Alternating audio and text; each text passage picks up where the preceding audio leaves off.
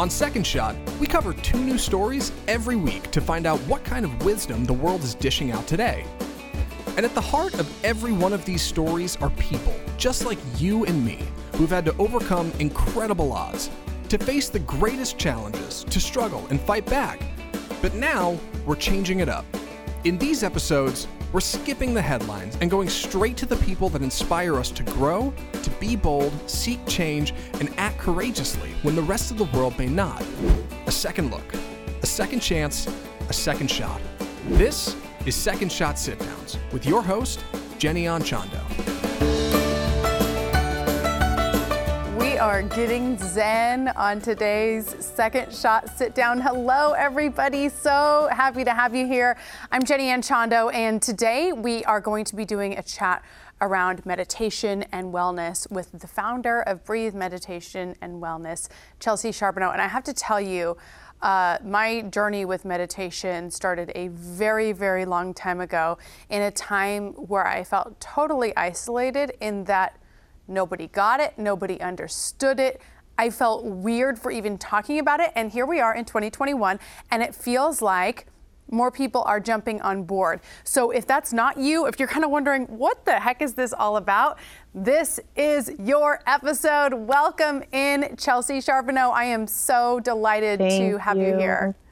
Thank you so much. I'm so happy to be here. Thank you. Oh, and you're absolutely right. We are living in a time now where meditation is kind of widely accepted for the first time. I've seen it in my own journey. You're right. Yes, you know, I experienced meditation when I was pretty, I mean, I don't know, young in the uh, realm, but it wasn't like my parents introduced it at age eight, but in my 20s, it was a part of a treatment program I was going through. And I remember thinking as I left the treatment program, you know, they tell you, okay, this will be a part of your ongoing recovery.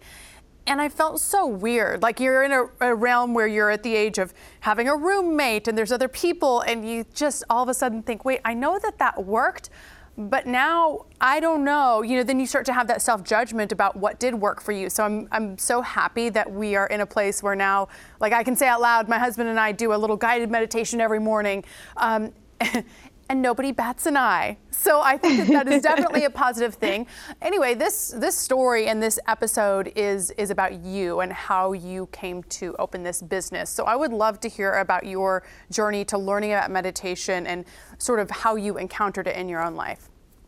Yeah, well, thank you for asking. So, kind of similar to you, I've been doing this a really long time. I was meditating as a child, and that was kind of a weird thing um, my father actually did a lot of different relaxation techniques and would share them with me.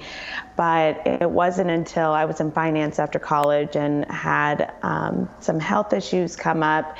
And one of my doctors said, You need to try yoga, you need to try meditation. And so that's kind of how this entire process started. And I went into it just looking to get a little relief from some of the physical and mental things I was dealing with in the world of finance and would have never expected the transformation that it had on my health. And so when I started seeing that and noticing meditating every day has this effect on my mind, doing yoga every day has this effect on my body then I started realizing, okay, this is something that I may want to actually do for a living or share with people. It transformed and changed my life in such a profound way. I have to share this with other people. And that was about 15 years ago. And since then, I've just traveled the world and studied with really, really great meditation and yoga experts, everyone from Pema Chodron, who's written a lot of books. She's a Buddhist um, nun.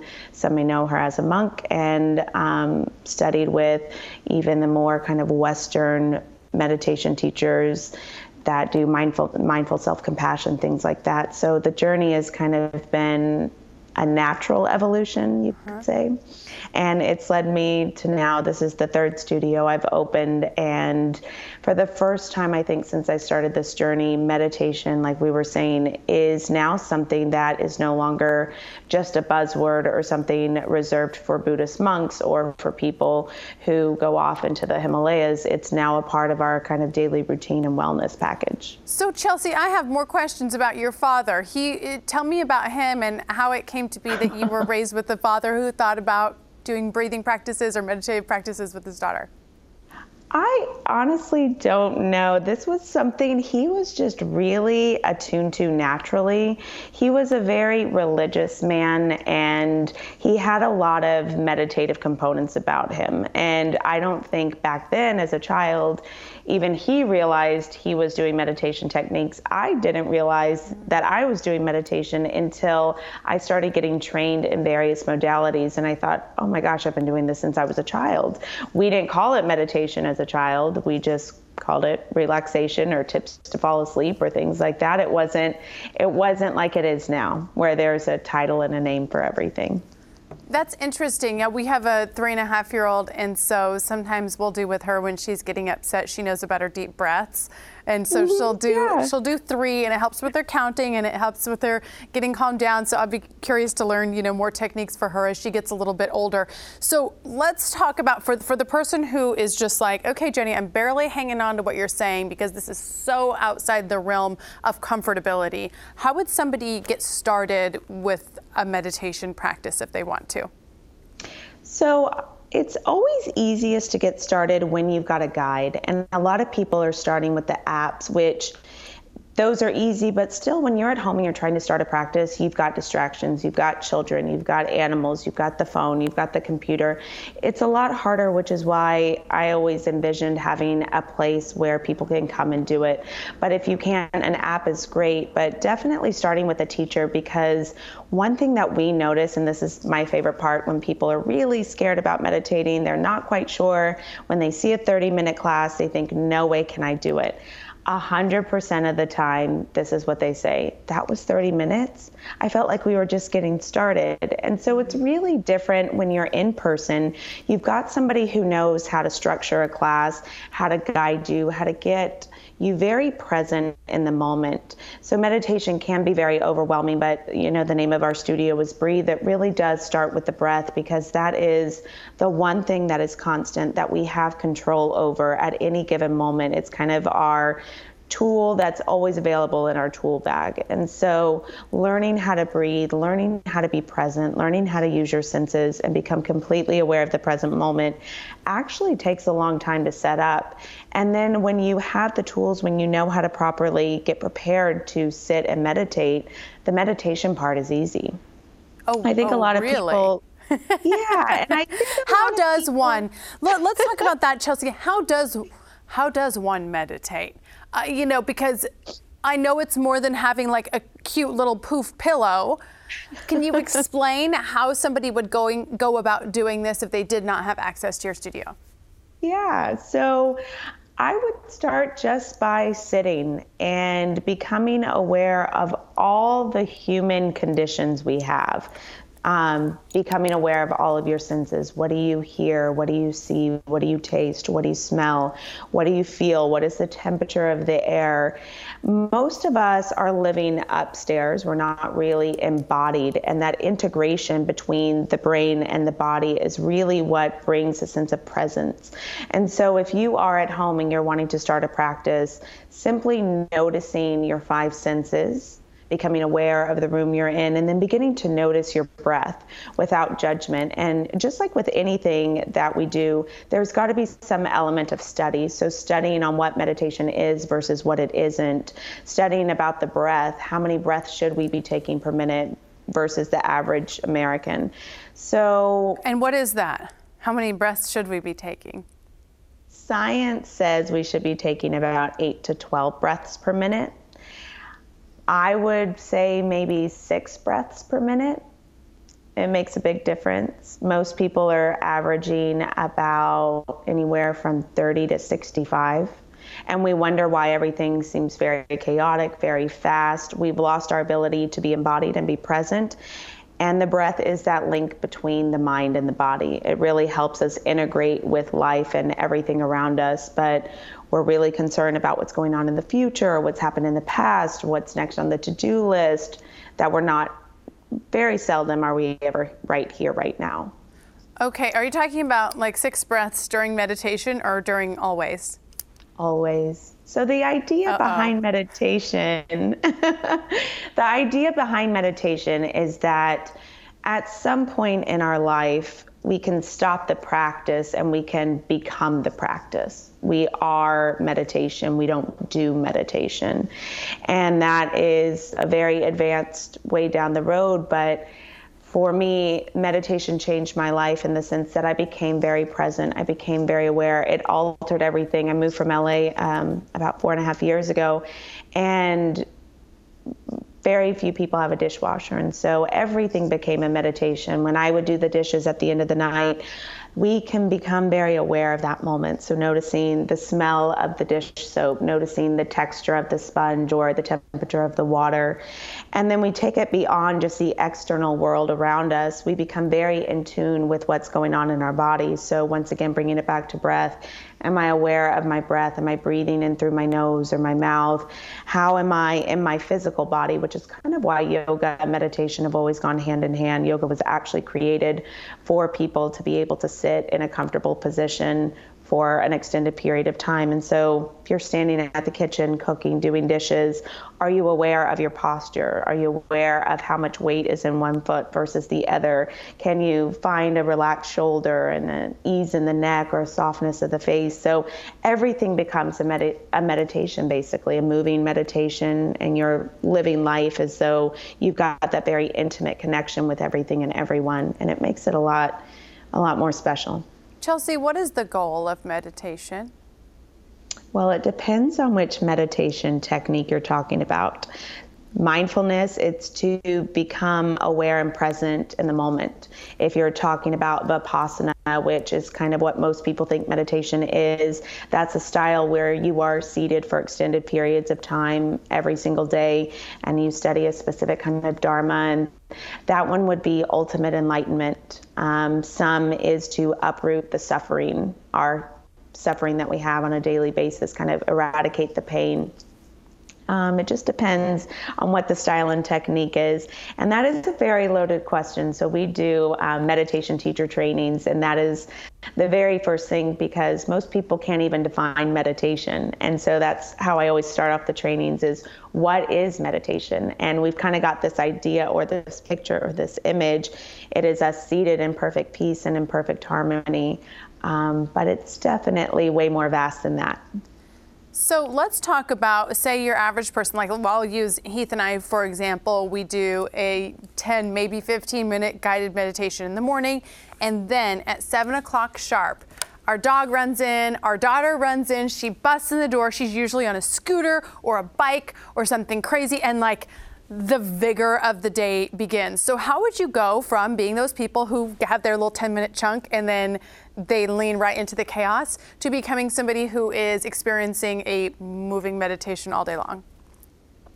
So I would start off small. I, I'm a really big reader, and learning kind of the philosophy behind meditation or starting off with books like The Power of Now by Eckhart Tolle, things like that, mm-hmm. will really help kind of shift your mindset. Whatever we give attention to, that is going to grow. Whatever we really want to learn or do, that's where the energy will foster. So if you're wanting to find that kind of or bridge that gap between I sit for 10 minutes every morning with my husband and then the rest of the day is chaotic, trust me, you're still having a way better day than if you didn't do the 10 minutes of meditation in the morning. Um, but if you're wanting to bridge that gap, beginning to just study a little bit, read, take workshops, little trainings. Right now, it's so great so many things are offered virtually now that weren't before. So even doing a little weekend two hour workshop here or there so that you can understand the kind of concept behind a meditation lifestyle this segment, this show, this product that we do is called Second Shot because we, my husband and I, are fascinated by seeing people transform their own lives. Um, there's just kind of like a couple of options in the world. You can just take what you have and roll with it. Or you can sort of give yourself that second shot one time or a million times over. And it sounds like meditation for you really was a second shot. So I would love to hear about how it transformed your life from perhaps what I'm, I mean, I'm assuming it was a chaotic finance world to your world now. I would love to hear that story. It turned my life upside down. I feel for the first time after finding meditation that I'm actually living. Whereas before, I was just trying to survive, trying to get by, trying to get another day down. Um, I started living uh, my purpose and my path and my passions, having less fears and more love and a different experience with myself and showing up in the world differently and being able to stand in my truth. And I think a lot of people have so many fears because they're not connected to themselves and they haven't done kind of the deeper dive inside that they show up in life that way. And so for me, meditation transformed everything. It was never difficult for me to say no or to speak my truth or to honor what I knew I needed. Whereas before, I was definitely kind of that people pleaser, worked all the time, did whatever anybody needed, never wanted to kind of disrupt anything. And now I can see the balance and the harmony and everything and show up in a different way. And everything has a vibration and an energy to it. And that old version of me was always coming in from a place of lack or fear or um, I should do this, those kind of things. And all of that has really disappeared. And a part of having a mindfulness practice, and mindfulness is kind of where we're all starting right now in the West. One of those foundations or attitudes that we have is trust. And I think we've kind of lost our ability to trust or have faith in kind of a bigger picture outside of what's right in front of us right here right now and so for me meditation changed everything every relationship has been a lot sweeter and more respectful every job situation has been something with integrity and morals and ethics and everything that I've really decided to do. I mean, down to my laundry detergent, I've thought about it. And I have the mental space and capacity to make these daily small changes and turn them into habits. I mean, I was definitely the whiskey drinking, cigarette smoking, very unhealthy, very unhealthy person before. And that's not my lifestyle anymore. And so, did you come to that place based on being more present and being more aware and actually thinking about the whiskey or the cigarette? And do you think something like this can be a cure for? And I'm not putting in your place that you were an, an addict at all, but it, it, came to mind. You know, um, do you think that this type of practice can help somebody who's struggling with vices in general? Absolutely. Um, there's a really good book, and too bad it's on my nightstand. I forget the name of it. I just I just ordered it and started. It's written by a doctor, and she was talking about how she gave up something every single day for a month last year and the transformation it had on her. But one of the things she noticed was when she gave up drinking, she was more aware of her body. So it made a difference in the way she ate. And she specifically used Mexican food. If she was drinking margaritas, she would not be so aware of how she felt when she was eating chips and queso and salsa and might eat a lot more. I kind of view that the same way with meditation it wasn't that I ever thought I would quit drinking or get get off pharmaceutical pills or anything like that. That was never my intention. I never. But what happened was as I be as I developed a deeper awareness of myself and finally started living in my body, things didn't feel good that I wasn't aware of before. I didn't feel good if I drank three or four drinks in a night. I didn't feel good if I ate certain things. And so these were just, this was kind of the natural progression, and things just started changing that way. I was able to in present time check in with myself. Does this feel good? Does this not feel good? Do i feel like this is good for me or do i feel like this is not good for me? What effect does this have the next morning when i wake up on my workout? What does this have what kind of effect does it have in my relationships or my energy level or my mental space? And so meditation is really an opportunity to observe and we don't really give ourselves that time to do that to sit and do nothing we always feel that we have to produce that we have to be productive that we have to do more more more but my life has grown so much more in the ability to just sit and observe and watch and have that big picture perspective. And it's really counterintuitive. I mean, I am a recovering A type through and through. Right. So if somebody would have told my old version of this, which they did many times, try and sit there and do nothing, a four letter word would have come to mind for that. well, it's true, Chelsea. I was going to ask you about that because, again, we referenced off the beginning, and I, it's just that visual that comes to mind. It's the monks when you think of meditation, and then there's there's Chelsea, who's the businesswoman now, and and those things. I, I would I would like to know how you come into alignment with those things because operating a business means making tough asks. It means sometimes pu- pushing yourself. It means hiring people and dealing with contractors. There's there's so many things that go into owning and operating a business, and and then. And then there's the people who meditate. And sometimes we don't think about them as being the same people. So, can you explain how you're able to come into alignment with both of those?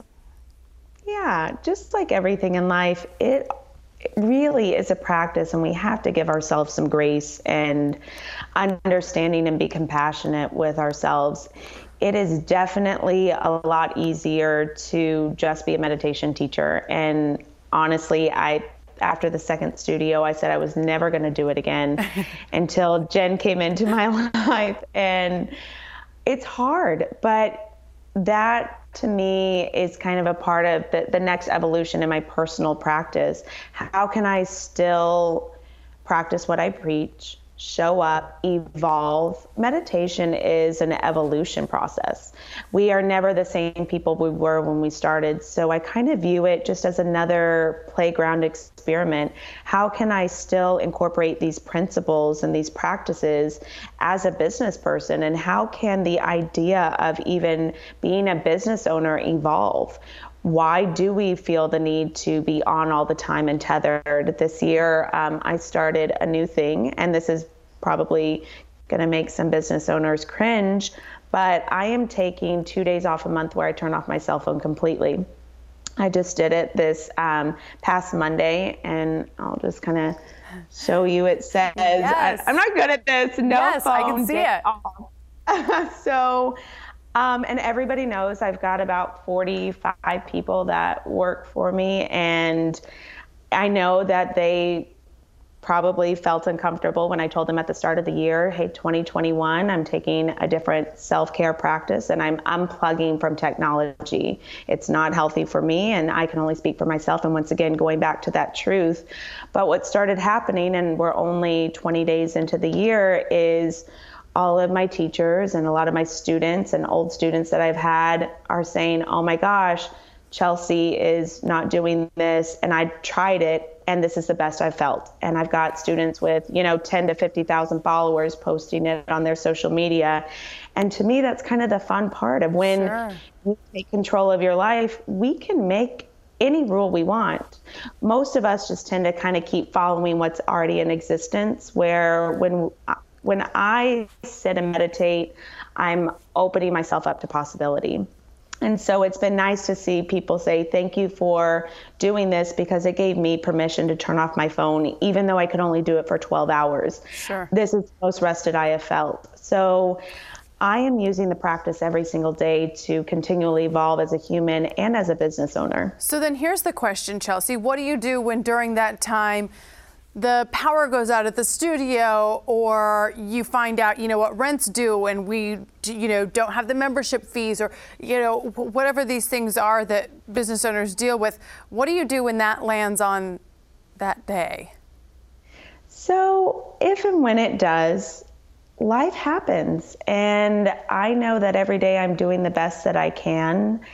And I have a lot set up in place and in motion so that no emergencies do happen. But if they do, I'm very fortunate. I have a business partner and they can turn to her. And um, I think trusting, once again, going back to trust that everything is happening is exactly how it's supposed to. If I lived in that kind of vibration or that place of fear, what if, what if, what mm-hmm. if, I'm not going to make these decisions in my life, something is always going to happen. And, you know, we opened our studio four weeks before a global pandemic. Trust me, we would not have done it if we would have known this. um, but what if you can't predict things? But I know that if I am not living my best life and doing what I need to do to be the healthiest version of myself, that the rest of the days aren't going to matter. That what if day should not impact the rest of all my days. I can set up everything into place, but realizing some things are out of our control. I do everything in my power to make sure everything runs smooth and perfect. Of course.